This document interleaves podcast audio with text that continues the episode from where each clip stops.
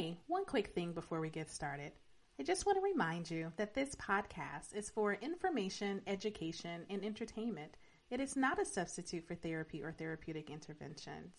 If you find yourself in crisis, please visit your local emergency room or contact a crisis hotline.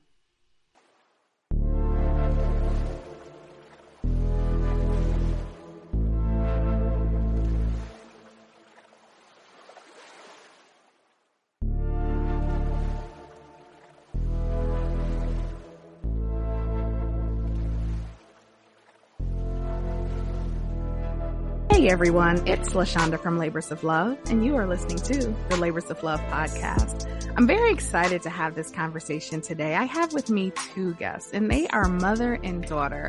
And I am so excited to learn more about their relationship and their journey together. So today I have with me Celia and Clare Schloemer. Hi, Clare. Hi, Celia. Hi. so excited for you to be here um, and just share so much of yourselves with me and with my listeners. And so, typically and traditionally, when I have a guest on, the question is, What is your labor of love? But for this episode, I I'm gonna kind of preemptive preemptively talk label your relationship as a labor of love Sure. that you Yeah. have together. Yeah. And I am excited for you all to share what that labor and what that love has been like for both of you, you know, throughout the span of your relationship. So, whoever wants to kind of take the ball and start running, go for it. All right, I'll get started if Yeah. that's okay. Um, this is Celia, and I am the mom of the dynamic duo. um, and and this labor of love that is Clare and Celia, and that always dreamed of mom daughter relationship. Clare is the oldest of my four kids, um, and um, from the minute she got here, let's just say Clare very much made space in my world and and was very much very 100% um my attention from the very beginning whether and when i wanted her to and when sometimes i you know as all new moms needed a break and and that wasn't necessarily coming at the time or the moment but i think the reason that our story um, is one I'm willing to be transparent and share is because there are so many layers of it that I think are relatable. And it, Clare, suffice to say, as every child does, she changed my life, but she changed it in a lot of different ways, um, typical and not so typical um, on the journey that we were on. And so that's kind of how I come into this space. Is there anything you want to add? No, um, I mean, I, as far as how, I mean, it's definitely affected our relationship, good and bad, through my entire life. But I definitely, I feel like I haven't, not that I haven't done growing, but I haven't done growing, intentional growing and uh, work as far as our relationship and how I handle it until recently. And I mean, that's adolescence as much as it is having a disability. I mean, you don't realize that your parents are people until what, like you're 25 and have a full frontal lobe and go, oh shit. um, so I feel like it was just as much as that as it was, I couldn't, I didn't know what was going on in my own head for 28 years of my life. And that so brings up a good point. I think letting them know the end of the story Yep. and I was put just the beginning of the story in Yeah. perspective. Oh, I love that. And I as as I fancy myself in my head as a movie director, usually the movie is my life, right? So even when I'm writing, I weave out of I never tell a story linearly. And so with that, I love the foundation you've laid, but I think it's important for the guests. Clare, tell us a little about yourself. And I'll Sure. start by sharing how we got here. Yeah. So um, I was introduced to Clare through Sarah Buffy, you know, my homie. Um, go back to season one. She's my guest on there very early on. And she came to me and we were having a conversation. She was introduced to Clare, and we wanted to have a conversation around. I mean, we talked about so much, but it kind of started off with just this like mental health through social media essentially. And so and i'm sure it can still be found. You can go to my facebook page. Is it was a facebook live that sarah buffy clare and i did where we talked about um the role of mental health in the ever emerging social media realm. And uh, Clare was able to share some of her story and her experience. And I appreciated it so much that I invited her to come to the podcast. And in the frame of that, it, we, she kind of talked about like her mother as well and how her relationship with her mother, herself, and her understanding of what um, what she'll share with us has impacted her. So that's how we got here, and I'm super excited that through all these various avenues, I get introduced to some really awesome, amazing people. And now that I was introduced to Clare, I get uh, introduced to Celia. So y'all, this is how my life works, and this is like seriously like 98% of how all of my business comes to me, no matter whether it's therapy or training. Yeah. It's just it's relationships. So for context, Clare, please tell us a little bit about yourself to anchor us in what we'll talk about for the rest of the episode. Sure. So, like Shonda said, I was introduced to her through Sarah Buffy, who I met because my mom actually has also worked with her um, professionally. And we uh, talked about the role of or how social media is uh, impacting how we talk about trauma and how we talk about mental health and how it you know has helped me since my, back in 2020 i was finally um and i can you know say finally diagnosed with autism um after 28 years of having it and not knowing because i was born in the 90s and in the 90s autism was just a, uh, an illness or a mental health diagnosis that was only in boys quote and i put that in big air quotes um, because it presented very differently in young girls. And so I did not check any of the boxes. And so I, we were just kind of put me in this gray zone of undiagnosed learning disability. So I was still able to get supports in school. Um, we went through tons of different types of counseling with me growing up. Um, just trying to find something that fit. And then in 2020 i would you know fast forward through most of my life because all of that was a lot of the same. Um i was hooked up with a counselor that uh and i asked her if she was able to diagnose me or knew anybody that was going willing to and we did the testing and got the diagnosis. And honestly it was such a big game changer. Like you think that you know labels and diagnoses don't matter. It's not going to change who i am as a person but it's been so but it has and it's been so helpful to have that label even if you know no matter how i choose to wear it just knowing that i can seek out those supports or know that you know it's mainly for me it was being able to seek out those supports and having access to supports and ways of processing and all of these different things that i felt i wasn't allowed access to without a diagnosis because i didn't want to be stepping on anybody's toes, so to speak. I didn't want to take away um from someone who, you know, really needed it. Um but also it was just it was nice to have an answer to a whole lot of questions because then suddenly everything going back 27 28 years just started to make sense all of you know any big breakdowns um how i processed several big traumas in my life um and all of that was just suddenly the clouds parted. And um and so as hard as it was for me to wear the label of having autism um there are still some, some times that i say that i have asd or i have autism spectrum disorder rather than saying that i am autistic. Um it but it's still been very helpful in the sense of just like getting to know myself and giving myself a break and knowing that like every time I'm triggered or anytime that something like that comes up that like I'm okay in my own head. And so that's where this whole conversation kind of started was the fact that like um was how social media had been impacting that specifically TikTok had been uh impacting how I allowed myself to exist in the world as somebody with autism. And that's that's really interesting. What I was going to share is that that idea of how she processed her experiences once she had that framework.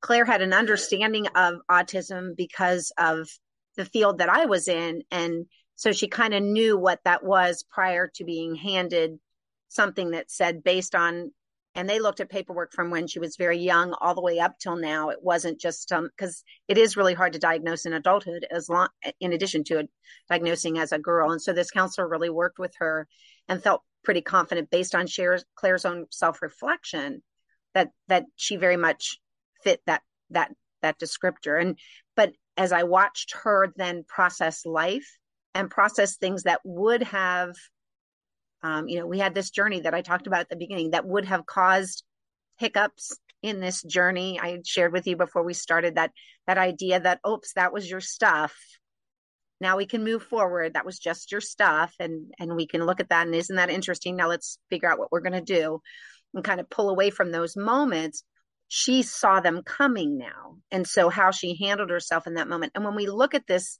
as a mother daughter pair and not a daughter that was the only child. So Clare has a brother who's two years younger than her and a sister who is then two years younger than him. And then a baby sister who's then three years younger. So I have four between the ages of now 29 and 21.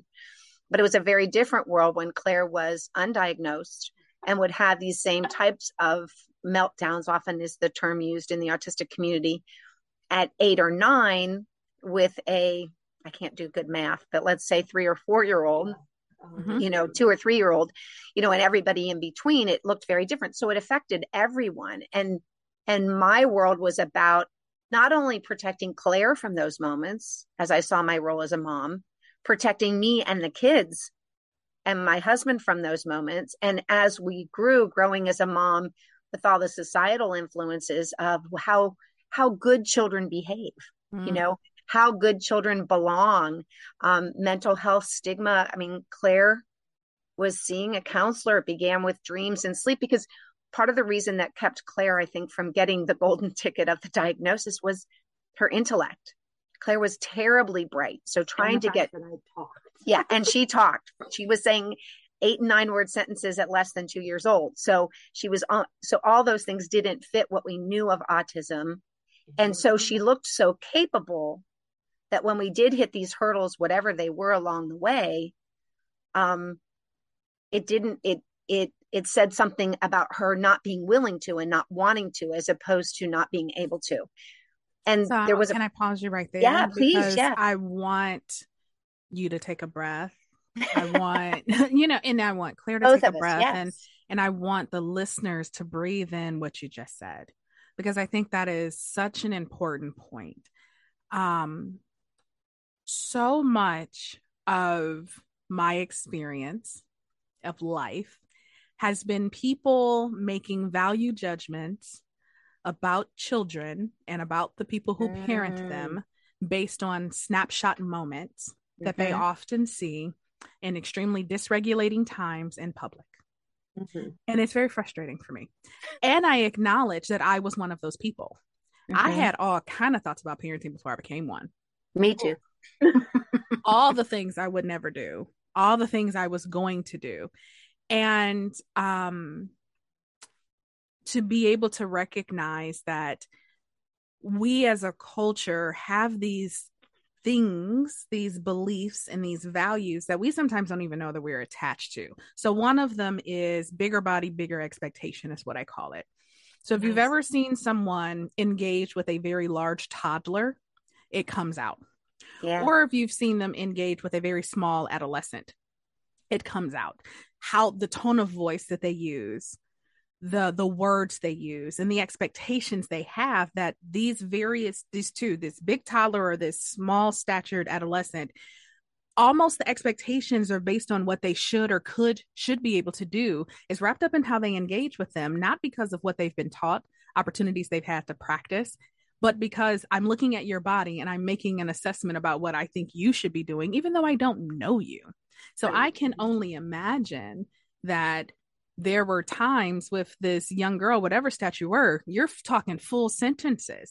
And as a mm-hmm. person who I've been told started talking late, it wasn't even late, still, you know, but once I did, I didn't stop. That's what I was told, evidenced by my career. Um, But because I was able to verbally articulate myself, expectations of me were were different. It, it didn't matter my age. It mattered the perception of how old people thought someone talked like that or did that. So, Clare, I can imagine that your intellect set it created this cognitive dissonance probably for many people to try yeah. to wrap their minds around why this little girl on one hand can do these things and say these things and then in the other hand mom must not just be doing a good job of making her daughter behave in public right. and it, and it's and and looking back on it now it's really easy to go like well yeah that makes sense because part of having autism is being able to memorize. I mean, I was reading at two because I had full books memorized. And so it's like one of those things where it was like, it's real easy to spit out facts and be just a trivia machine, but like learning how to behave in the world. And I'm sure, again, I was very small. So being cog- like, this is all hindsight being 2020, but like, and also, you know, my, my brief stint working with toddlers too, to just go like, how did anybody expect me to know that I should be able to do that? Yeah. Like, I mean, just because I could talk a whole bunch. it's a crazy world. So I want to pause also for a second, and I want to caveat this with you're not um, going to be sharing a globalized experience. You're sharing Clare's experience. You're sharing Celia's experience. But I also don't want to take for granted that all of my listeners are familiar with autism. Mm, right and so would it would you would it be okay from both of your perspectives and i understand celia you're also bringing in yes you're a mother but also in your professional capacity mm-hmm. what can you tell us about autism in the way that you all have experienced it that would help the listeners also get a good understanding of kind of like when you say you were diagnosed with autism like or um, autism spectrum disorder like what are some of those things that you're talking about? Yeah Okay. It's a neuro. So autism is a neuro uh what's the full word? Neuro, neuro well, I think of neurodivergent. Yeah, that's what they're using in the 2022. It's a uh it's a it's a it's a disorder that is diagnosed that has to do with is it the it's not the what part of your brain is it? Oh, I'm not going to go that far. I'm going to oh. simply say it is okay. actually a communication disorder. It is a neuro difference in how one thinks and processes language and how they use it. Um, it can often it's called a spectrum for a reason. With autism to define yeah. autism, based on that definition right there. It's a spectrum. it's called a spectrum because you can have people who are totally nonverbal and cognitively impacted, or you can have someone like Clare who is often it was referred to as high functioning. That's not well embraced in the community yeah. anymore because it says less than about others. But that um, on that higher end of the spectrum, they are extremely verbal and often have higher IQs. If we in the United States still used Asperger's as a diagnosis, I would have been diagnosed with Asperger's, but we don't use it as a diagnosis yeah. anymore. But it affects speech and it affects how you process language is the easiest way to explain it and how and that is not just verbal language. That's body language, that's understanding social situations and social norms, those things that culturally are part of society. I'm sure my friends who know autism and know me from work well are going to think that I've butchered this, but as a mom, that's kind of my experience. And and I think it's important to realize too when people think of a spectrum that it is not a linear spectrum, like it is more like a color wheel spectrum. So nice. you don't have. So when mom, my mom was describing like the high functioning, there's this idea that you have extreme autism, you're at this low end of the spectrum, and if you're really high functioning, or you know you're at this other end of the spectrum, when really it's a circle and somebody mm-hmm. who has really high communication i'm pointing like the people are going to be able to hear me or see me, but uh, like if you imagine a color wheel and you're up at like the top part of the color wheel with really high communication, but you could be, you know, with really high like written communication, but you could be like really low on verbal communication or um and so like you can be all over on the spectrum and things can switch too. I've noticed that there's a difference in and you know part of this is just growing up part of this is probably being out of the rigor of academia where, where there were all of these very rigorous expectations of me but like my um but like there have been things that have shifted as far as how my brain operates even since my diagnosis or even you know in the last 10 years as far as um how you understand. how I'm able to understand things, how I process stress, all of all of that. So like things can can move can move around too. I used to not have as much food sensory issues and I've noticed in the last 5 years that I've like there are certain like I'm I'm not picky in terms of flavor, but like certain textures have bothered me now more than they used to. Mm-hmm. And like so things can move around. And sensory sensory is a big part of it too. That um um there's a diagnosis in there. Excuse me while um, I pause and think. Sensory uh something sensory disorder. Integration. Sensory integration disorder. Yes. Oh, yeah. integration disorder. Why couldn't I think of that? That's okay. it took me a minute too. We're good. Yeah, but that whole sensory piece is a big part of it. And and all of those things combined, you know. So um that's a really long answer. To... No, that's a very helpful answer. And as I sit and listen, and I will say that um my work in trauma has some intersections mm-hmm. um with this work. It's definitely not a specialty, but what grieves me as I hear you talk is in some ways you are describing something that's diagnosed, but I just hear the essence of the human experience. Mm-hmm. I think it's diagnosed because we live in an exploitive, capitalistic, white supremacist culture that has created a hierarchy for humanity and therefore, those who don't ascribe to this ideal that only serves a very small population, everything else is considered deviant. But I listen to you talk and I'm like, you're describing humanity. Yeah. My God, do I not change and move and how I process, you know, those things. And so, mm-hmm. with that, I'm hoping that as we continue to have these kinds of conversations, and again, thank you both, that people are kind of like, not, oh, wait, do I have autism? I, I don't think that's necessarily the question. I think the question is, oh, wait, people who have autism are human. And that shifts conversations tremendously. Clare, you were going to say something. Oh, I was just going to say when you talked about it being the human experience and it, you know, we just live in a society that doesn't cater to that. Um, I wasn't going to go into the full thing, but if anybody's interested in looking it up, that's actually part of the history as to why we don't use Asperger's as a diagnosis in the US anymore. And I don't want to get into like the whole mm. history of that as a diagnosis, but that does play into it. Is just the fact that like we realized why that was being used as a diagnosis and it really was just inhumane treatment of people historically with autism.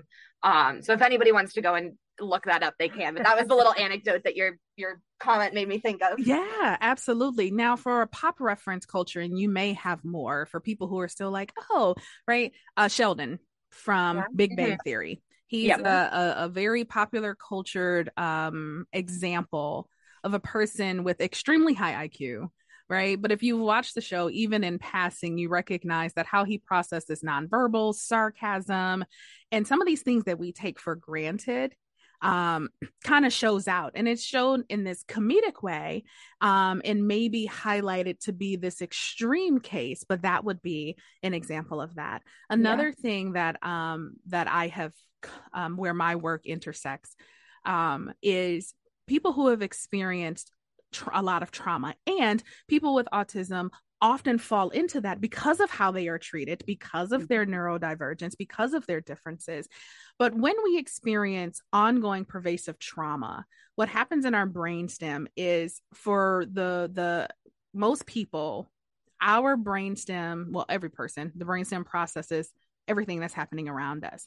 But how much of that information makes it to the actual cognitive part of our brain is only around 4%, which when I first heard that, I was like, that's a lie. I'm from Detroit. I pay attention to what's going on. Nope, girl, 4%. Can you imagine if we had to smell every smell, hear every sound, mm-hmm. see every movement? Like it would be too overwhelming to function as a human being if we took in even 10% of what was happening around us at all times. And so our brain filters as long as it makes sense for the environment and we've experienced it before, it just kind of doesn't make it to our conscious awareness. You want to try this out for yourself? Pause this right now and be silent for 30 seconds. All of a sudden, you'll hear things you did not hear while you were listening to the podcast. You might hear birds chirping, you might hear a fan running. You you start to go like, "Oh, those things didn't just start happening because I paused it. They were always happening. I just wasn't consciously aware of them." Well, those who have autism, those who have experienced a lot of trauma, because safety is paramount, like that window of input gets widened a little bit. Mm-hmm. So imagine even five or six percent coming in. Like I, I often say to people, unless I ask you to think about it, you probably can't feel your shirt on your skin. It's just there.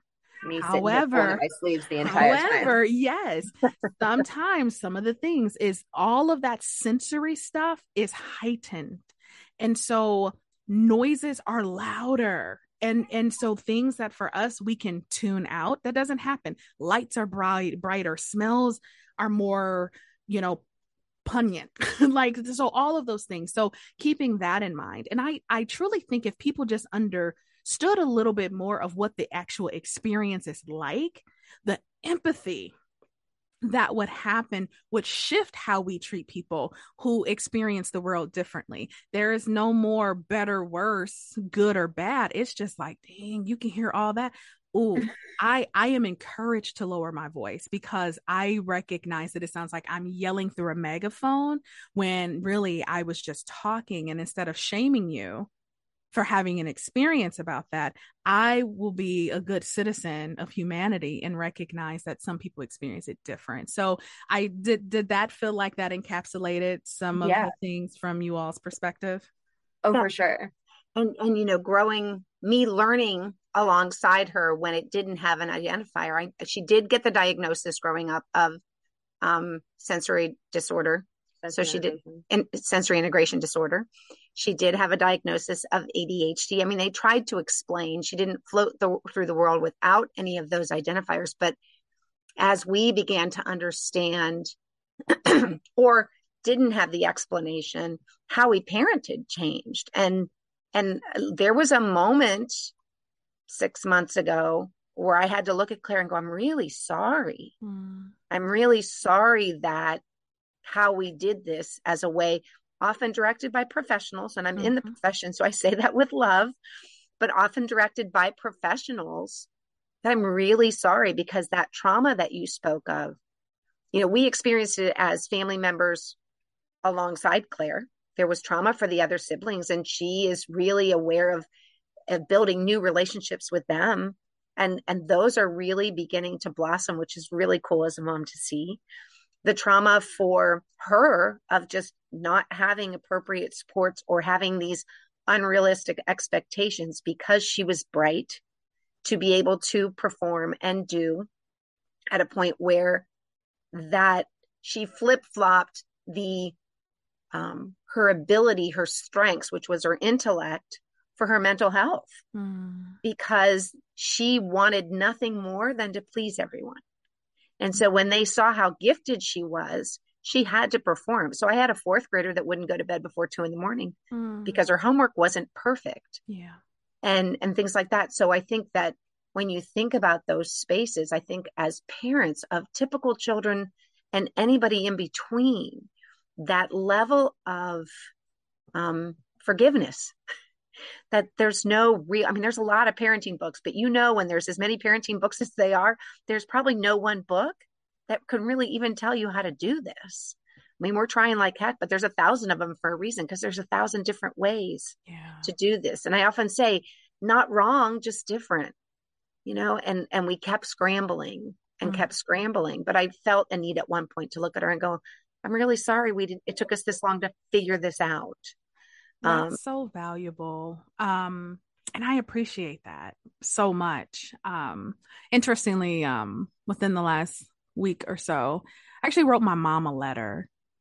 Um, wanted to write a letter because I wanted her to be able to come back and read versus having a conversation. But um, I I came to a point where she had said something in passing about something in her childhood that struck a chord and it made me realize my mom never did that to me. Like what was done to her, she somewhere along the line made a commitment to not repeat those mm. things intentionally. And while doing a lot of my healing work has concentrated on the missteps, the mistakes, the mishaps, and the missed opportunities that my parents had, I've gotten to a point in my healing where I think I can see it more wholly. Not all good, not all bad. And I felt the need to write her a letter telling her I recognize that. Like I, I can be very verbal about how those misses have impacted me, but mm-hmm. I wanted to let her know that I also see how intentional she was not to repeat those things that she knew to repeat. And then the other misses were just that misses because she didn't know. Mm-hmm. It hadn't been given to her, and and that I forgave her for those. And I hope that my children have the same grace for me as I have the misses and the things like that. So I think and I hope that I wanted to show both sides of this coin mm-hmm. because as people are listening, I think as parents, one of the greatest things you can give your children is an apology. And perhaps is high, high, high on my list because I know there are things I'll never receive an apology for. I have been wronged, I have been abused, I've been traumatized, I've been hurt. And I know that I might never get some of those apologies. But when I did get it from my mother, it was so impactful, right? Um, and so I appreciate that. And as a parent, I want to do the same thing. And I think there there is no shortage of opportunities for someone listening to be on both sides of that. The person who issues the acknowledgement of harm and the apology and the person who can be open enough to receive it. So thank you for sharing that. Yeah. I'm curious if by way of story or anecdote, you could share some differences, maybe um, growing up younger, maybe adolescence, and now that this diagnosis is here, because we're talking about this, but what did what what did it look like you have this extremely bright young lady who is like you know people are marveling that she's saying the things that she's saying and and can articulate the things that she's articulating but there i am assuming were times where it was very difficult, Clare, for you to manage all the incoming data and then how that manifested out of you. And in those earlier years, what what was that like for you, Clare? And then Celia, what was it like to parent that again alongside three other kids? So you'll have to forgive me because one interesting aspect of this was that in 2011 I had a traumatic brain injury. So my memory actually of when also when you take into account that like a lot of that was traumatic and you so there's my brain doing its own healing and the fact that memories from your childhood fade and the fact that I had a brain injury um I'm not sure if I can speak to my childhood anymore um but talk about relation friendships friendships?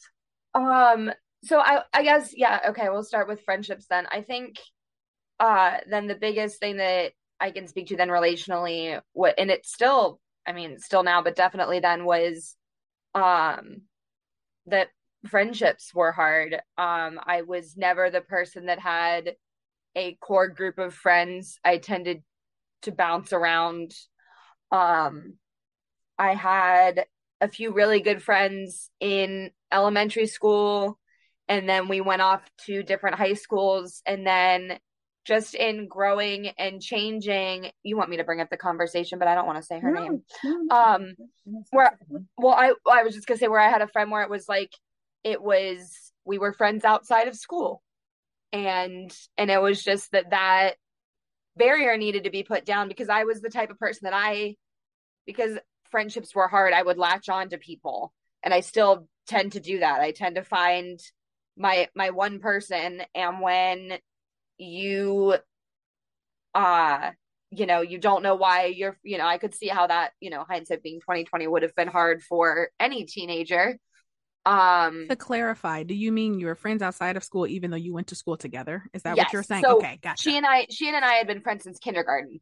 And so when we went to high school together um we were not in the same class in seventh and eighth grade um and then we were you know, it was normal high school. We were in various classes together, but very different growing apart. We were in band together, but it was one of those things where um my kind of I don't like to say too much, but in the sense too much um was it was very much one of those things where we you know there was just boundaries put in place and um and so it was it was things like that where it was like i said i never had like that one core group of friends um and so that was that was the the biggest thing. But what were you gonna no, i was, I was trying to find a thought. no, when i was thinking about relationships and friendships clare is one of the most loyal devoted friends you'll find and and so she has these relationships that that were steadfast from a very young year up until now. They're still good friends.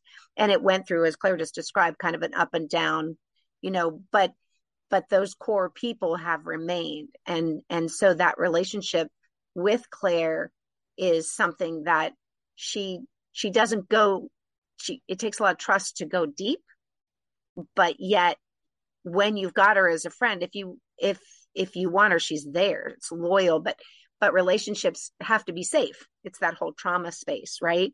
And so it takes a lot to get her at that level of safe. And it's not easy to to keep her. I mean if there's a if there's a distrust kind of you're going to lose her pretty quickly. But i think that in her way That's she relates to people when you think about communication being key to a relationship, nonverbal, verbal, I think that's someplace where she looked dramatically different for a kid who was really bright and very talented. You always imagine those kids in high school that were all the best and the brightest. They had all the friends, yeah. right? But at the same time, she kind of stayed back in that respect. And so that's just one place I saw it. She always was in, because of who we were as a family, she was in Brownies and she was in Girl Scouts and she was in a lot of things. And and and thankfully she was part of choir. Uh, a choir. That was the turning point. Choir was the turning point for her because not only was it a place she felt safe at the cincinnati children's choir and now what's cincinnati youth choir is it modulated her. So that whole sensory integration going and singing and having her chest vibrate and feeling that from her toes gave her a sensory balance that could calm her almost immediately and so that was a huge gift that she took into college. Yeah. And I was going to say, I think even more on the modulation, if we're talking about friends too, I think part of it was, and I mean, I don't know if it was the fact that we didn't, we only saw each other two days a week or what it was, but I have more friends that I'm still friends with through choir than I ever did through any of my education. And these are kids that, you know, and I'm talking like going through college too. Like I'm still friends with some of these kids that, and I think a lot of it had to do with the fact that like, um, like I th- keep thinking about if Clark had had a big arts community, mm-hmm. that that would have been, and that that was my that was my theater, mm-hmm. and so we were all just a bunch of weirdos, and it didn't matter. And um, I think about um, how masking is used as a term a lot by people in the autism community to talk to about what it or to talk about like what it's like to operate around typical people and I think if there was a group of people that I never really felt like I had to mask around, like I think from even when I didn't know that that was a term that I could be using, I think from a very young age, um, that was that was that group for me. I mean, I was talking to a friend of mine who I've now known for 20 something years because of choir. And I think she's the only person that I've never been anything but me un you know, unmasking or whatever in my life. And I think it was just because those were very much my people. And so but I think also too when she talked about the the um when my mom talked about the keeping people at a distance and everything too, I didn't see them every day. So I feel like that as far as building those friendships and building that trust over a long period of time, that where that's where that was helpful. So I think um and the other thing I think of when what does it look like? Um, Clare had meltdowns a lot. I mean, from the time she was very, we walked the floor with her when she was an infant for hours we did the roll into the bed to try to sneak her to sleep, mm-hmm. for lack of a better way of saying it.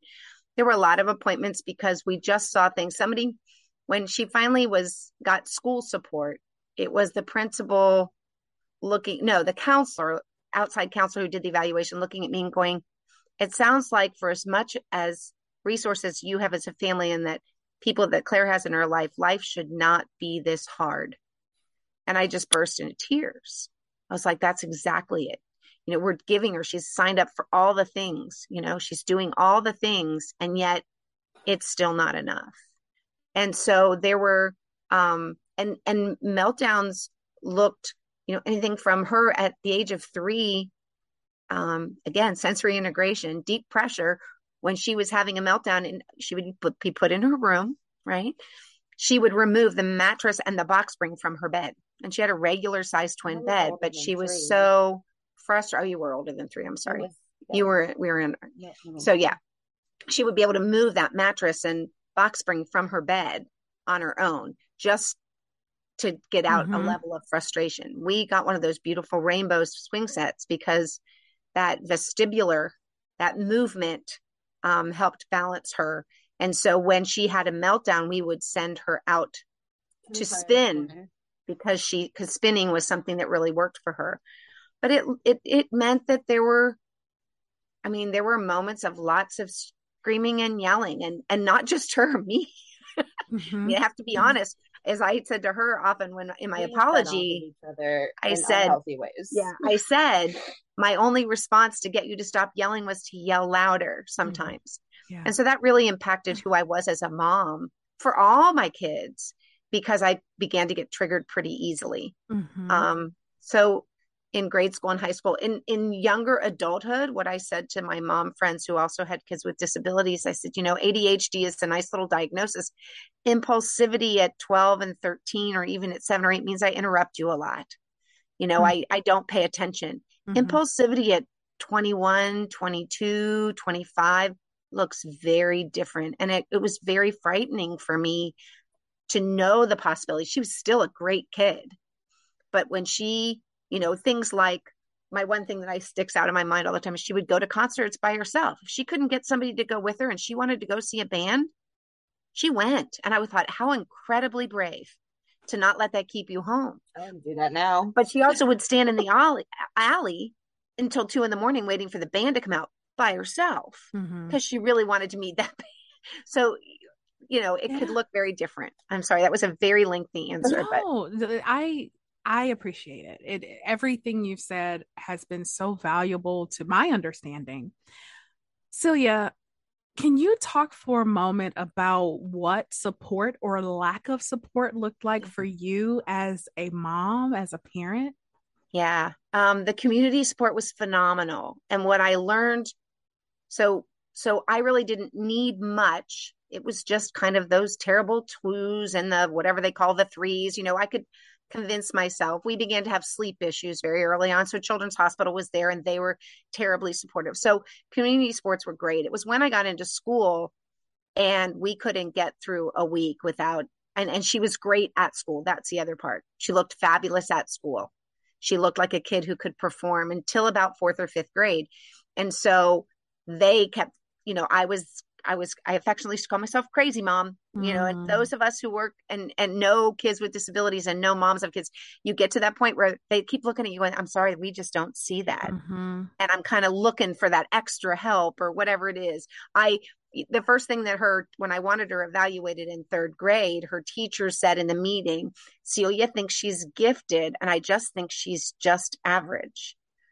And and that was why she perceived me wanting this extra help for her because her scores were dropping. And mine was more that what it took to get that score even the dropped score at home was getting ridiculous. Mm. and so um but as i learned about IDEA and the law that supports kids with disabilities and i got that principal who looked up and said i think we can give her a 504 at the very least and we were seeing things in Clare's 504 because, again, she had a level of intellect. So we were seeing things like if Clare doesn't redo everybody's group work because she was in Montessori, then she can still get an A.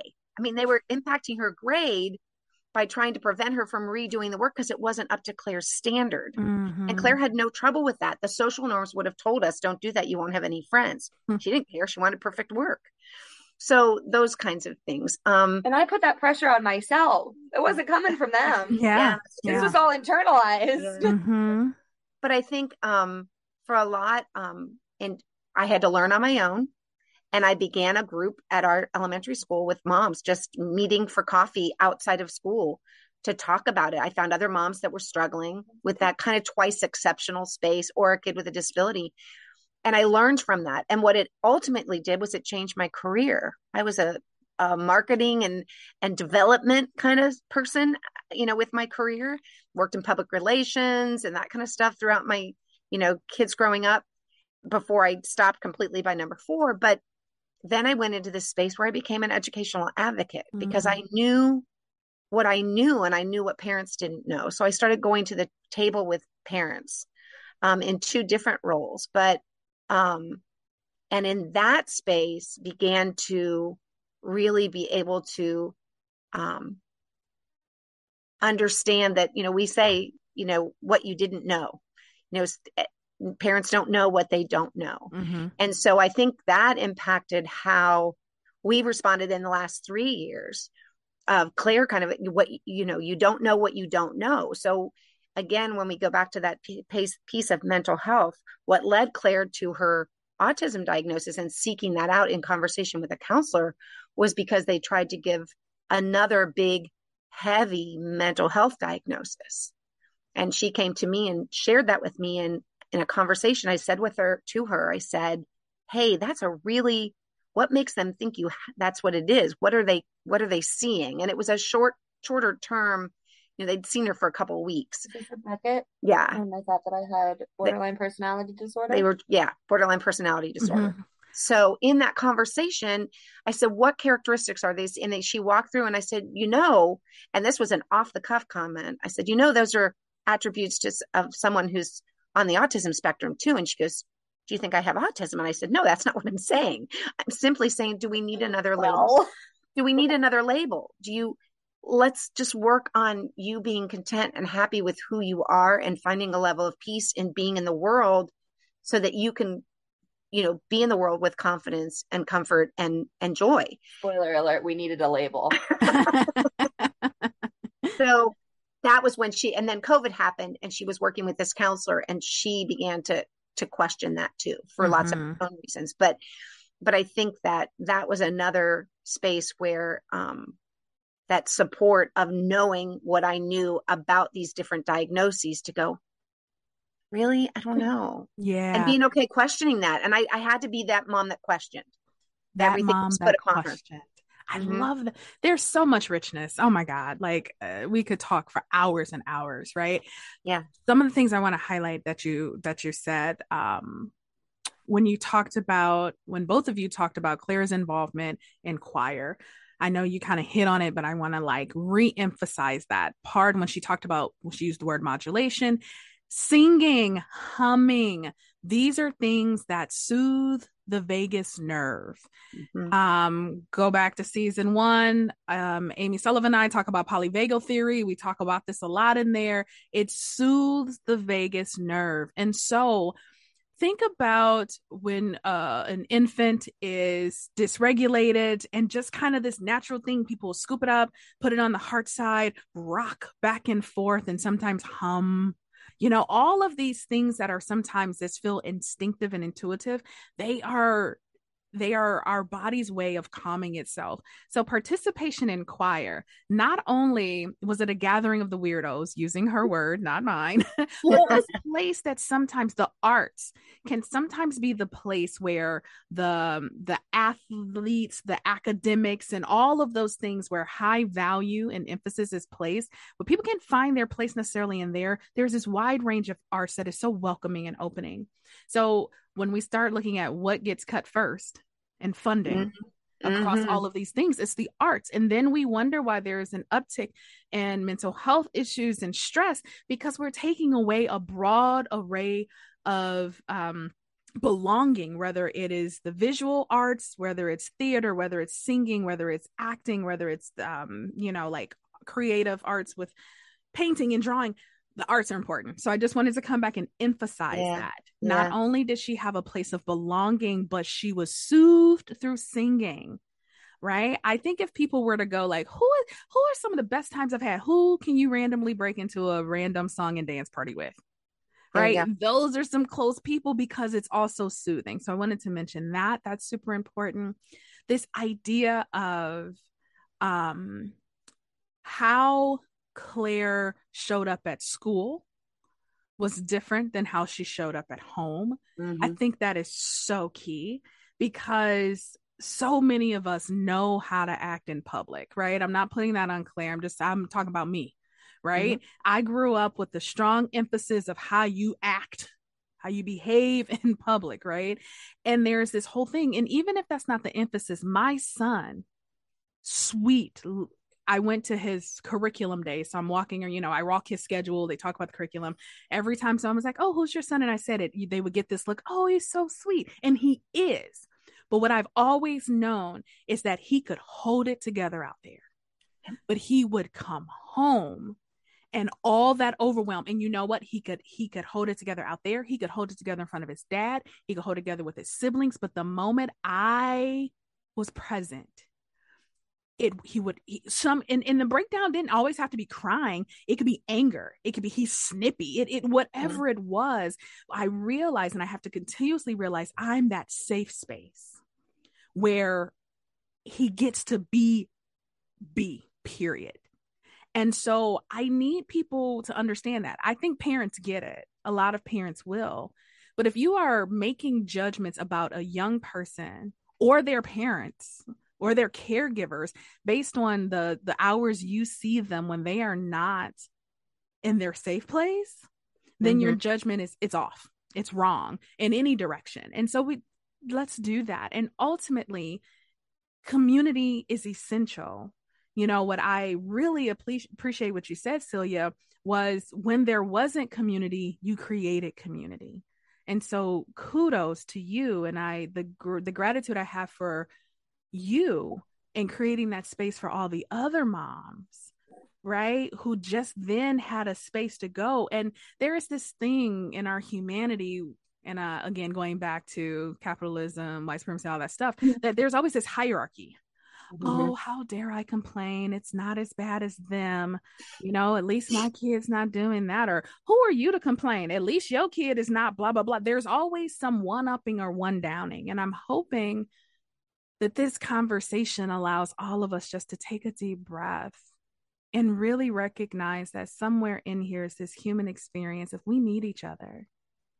And if we can lead with curiosity and compassion, so many of the services that we fight for and I think are necessary can become how we just live in yeah. community with each other. When you see a, a, a, parent or a caregiver having a difficult time, instead of rolling your eyes and saying, My kid would never, what would it look like to just give a, a, a, a caring glance? I try to do that anytime I see a child in public. I try to, if I don't engage the parent, to look at them with as much compassion and love or just mouth, it's okay. I try to smile because they're used to the looks of judgment, condemnation, scoffs, and all the things of control this human. And I try to be a counter to that. But just imagine if we we lived our life like that, that this moment, this difficult moment, is not the totality of a person's life. It's a human experience. And that's all those are some of the things that came up for me yeah, as you were yeah. kind of sharing, both of you were kind of sharing what that looked like you know it's interesting there's in my work there's there's a couple of things that i do but one of the core beliefs of one of them is that all people have the right to live love work play and learn in their community and pursue their life aspirations. And if we just kind of stop and go that's all we're all trying to do mm. you know is to create that space for our families where we are appreciated. I, I use the phrase where we're missed when we're gone Mm-hmm. And that's where you know you've got communities. And Clare had community inquire because when she didn't show up one week, everybody asked where she was. You know, mm-hmm. and we mm-hmm. all look for those spaces, whether you're a kiddo with a significant disability or a significant mental health label, all we're looking for are those spaces that were missed when we're gone. And that when we come back, there's an empty space that someone's holding for us because there, there's joy that we're back. And I think that sense of community that can come. And I think as I look at Clare since the label, um, what it does is it gives her permission to understand herself yeah. in the spaces that she's in, in the communities that she has. It gives her an opportunity, whether it's successful or not, to explain an interaction with someone that may be misunderstood or maybe causing that space that I've provided for myself or created for myself to start to get smaller. And it gives her an opportunity to choose whether or not an explanation is deserved or whether she feels like giving one. Mm. But she has the understanding of what happened where before she may not have. And I, as a mom, as I watch this now as an adult, um, Clare being an adult, I think I was an adult at least a good part of the time. um, but understanding it, reflecting back, um, and knowing, as you said, the things that I did along the way, you know, I, I made sure I got as much information as possible. That's really important, that paper learning or learning those that know more. But connecting with somebody that's on your journey for anybody, connecting with somebody else that's on a similar journey, maybe two or three years ahead of you, can be the best gift you can give yourself. And doing it with intentionality, finding that one person. I did it um, in adulthood as we were kind of moving into this space that became COVID.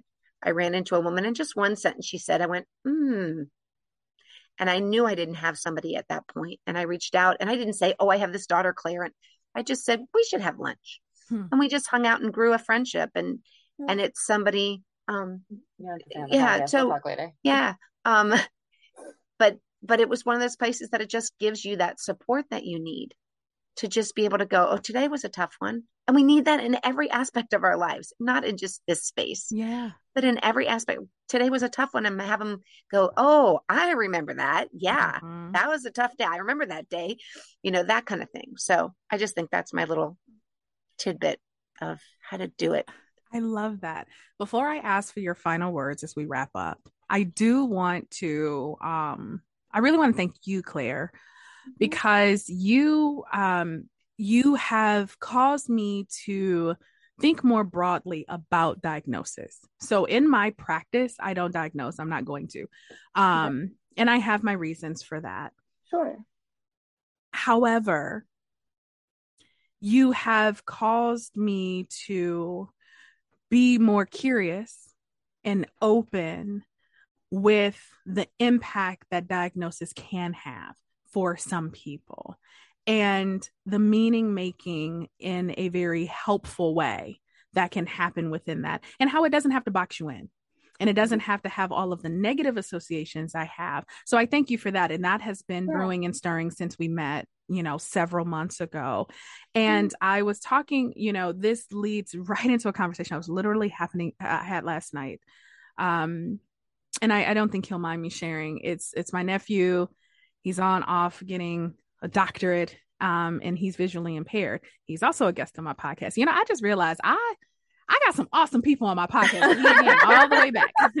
Yeah, back in yeah. season one and you know he he was so awesome to come and share his experience with that and as we were just talking about him moving from a, a, small school where he did undergrad and graduate work to a very large school where he's doing his doctorate work and and what it's like to make relationships like as an adult and i i just got this like what i have experienced i've shared this on the podcast a few times where he does not outwardly present as someone who is visually impaired so there are assumptions that people make about him being a black man, the body type that he had, all these things, right?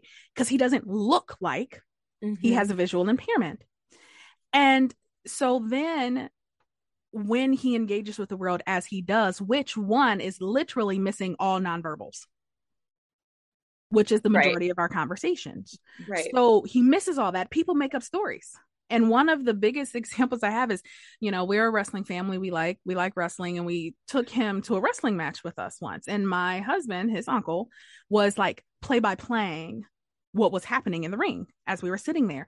And I'm watching the person in front of us grow increasingly irritated uh... by the fact that everything is being like almost like you know you could just see all the the body things right? And at one point the person kind of gets ready to turn around and when he does he sees my nephew's walking stick. And I watched him literally, it looked like in his mind, he went, I'm a POS. Oh my God. Like he, you could just see the shame wash over him. You know, it was just like, oh, but it was amazing that it was no longer, it no longer appeared to be irritating to him. Mm-hmm. He just moved on. So context matters. When mm-hmm. he had more information, mm-hmm. it helped make sense of what was happening. And then he realized I actually have the capacity to just ignore what's happening back here and focus up here. And and and it happens when we're walking through crowds how differently people engage with him when he's walking arm in arm with me versus when he has his cane out. And so it's like that has he's shaped he's shaped my world when i think about how we mm-hmm. engage with the world. And then how many people have impairments that we can't see right? Mm-hmm. and that Clare you're never going to pull out a walking cane right. to move throughout the environments that you're in. But that walking cane automatically presents a different set of stereotypes and things that they pull out. Right. but what if y'all the collective y'all me included in y'all what if we navigated the world with the true understanding that everybody has stuff? Mm-hmm. everybody has stuff and we are dealing with the stuff as best we can. And then there are systems in place that penalize some stuff simply from being stuff. And then we got to navigate that as well. Um, there is a great call for compassion and curiosity. And so that's my that's my continual invitation to us all. Let's lead with curiosity and compassion. It it it can really shift the world. So as we get ready to wrap up, uh, I invite you, Clare, and you, Celia, to just share any last thoughts or invitations for us. Um, yeah, as as as you have so graciously shared your experience. Yeah, I guess if I was just gonna close with with one thing, it would kind of be piggybacking off what you just said, which is that everybody's got stuff, and I feel like we can all benefit from just giving everybody the benefit of the doubt and compassion before f- immediate frustration. I mean, going off of your example um with you know the guy at the wrestling match and how he probably felt like he probably should have just ignored it the entire time and not let it get to him or whatever or whether it's you know whether it's that or whether it's you know not you know, apologizing or giving a caring glance to the mom struggling with her screaming child at the grocery store. I mean, we've all, we don't know what's going on just based on how we interact with people for five minutes in public. And so, yeah, we just got to recognize that everybody's got stuff, whether we can see it or not. And it doesn't invalidate it just because you can't see it. Like an, a disability is still a disability even if it doesn't come with a walking cane or a wheelchair or a handicap placard. Mm-hmm. Yeah, I think for me, I, I just love the stuff conversation because um, I had not shared earlier um, that we affectionately called Clare's undiagnosed abilities to as her stuff when she would have a challenge or something we'd say oh don't never mind that's just your stuff so i think the um recognition of stuff, the acceptance of stuff, um, and sometimes the adoration of stuff in the sense that, you know, it's beauty, it's who you are. It's, you know, and when we get bogged down as parents, especially, of those expectations of what a well mannered, hmm. well raised child looks like, performs like, you know, and and social media has become that space where it was a huge gift to Clare to understanding herself and finding like-minded people and people that were struggling with the same thing she was struggling. But at the same time, there's that opposite side of everybody's child doing all those amazing things all the time, and those families that look as if they never have a care in the world and they never have stuff. mm-hmm. So recognizing and being kind to yourself. I, you know, I invariably say with the families to the families I support, and I support families of kids in that realm. And I always say nobody has been made or broken in their blank year, whatever age that particular child is. keep in mind, very few people are made or broken in their five year old year, mm-hmm. in their sixth grade year. And this is all recoverable. You know, we, we, every day we get a do over. And so just being kind to ourselves, as well as hoping that others are going to have that lens of kindness, of accepting, accept you, accept you as a mom, accept you as that person that, that is doing her best with what she knows today or he knows mm-hmm. today. And when you learn more, you'll do you'll you'll integrate that knowing into it. Thank you for that. Yeah. Yeah. I want to thank you both so very much for um just embodying what the evolution of relationship looks like through time, through knowing the ups and downs, and being able to uh, collectively come and share that experience. I I am so optimistic and hopeful that whatever parent or not someone hears this that it will activate the opportunity for growth and learning so thank you both yeah. if someone heard something maybe they're intrigued more about your story or they just want to say oh my goodness me too or whatever the thing is mm-hmm. how can folks get in touch with each of you if they show desired um, I am on Facebook as Clare Schloemer, as it will be written in, you know, the description for this podcast. And then I'm also at MC Schloemer on any and all other social media, primarily Instagram these days. And I am on Facebook as Celia Flanery Schloemer. Um, and you'll know me because I'm connected to her Facebook page too. um, or you can also email me um, and hopefully we'll have a way to share this other than just me spelling it out, which is C as in cat, F as in Frank, Schloemer at gmail.com. Yes, we will have all that in the show notes. Thank you, thank you, thank you so much for your time and your energy today and sharing it with me and my guest. Thank you for having me. Thank you very of much. Of course. I want to give a, excuse me, a special shout out to Trey Angel, who is my nephew who provides all the music for the Labors of Love podcast my producer, Jay Sugg from Instant Classic Media. Love you guys. Thank you for your support. I do want to remind you all that I do have a Patreon. So if you listen to the podcast regularly, if you check out my other content and you want to continue to support my work as a creator, and as a healer, head over to Patreon this month, uh, the month of September. We are talking about learning from the wisdom of the seasons and transitions. It's some good stuff, y'all. I was creating it like, oh, this is good. So head on over to, to Patreon, um, to not only show your support and provide support there, but get, uh, Patreon exclusive content that's not anywhere else. Um, I'm on all the major social media outlets. If you haven't already, please go ahead and write a review, give us that five star rating and share the podcast with your loved ones and your friends. Until we connect again, you all be well.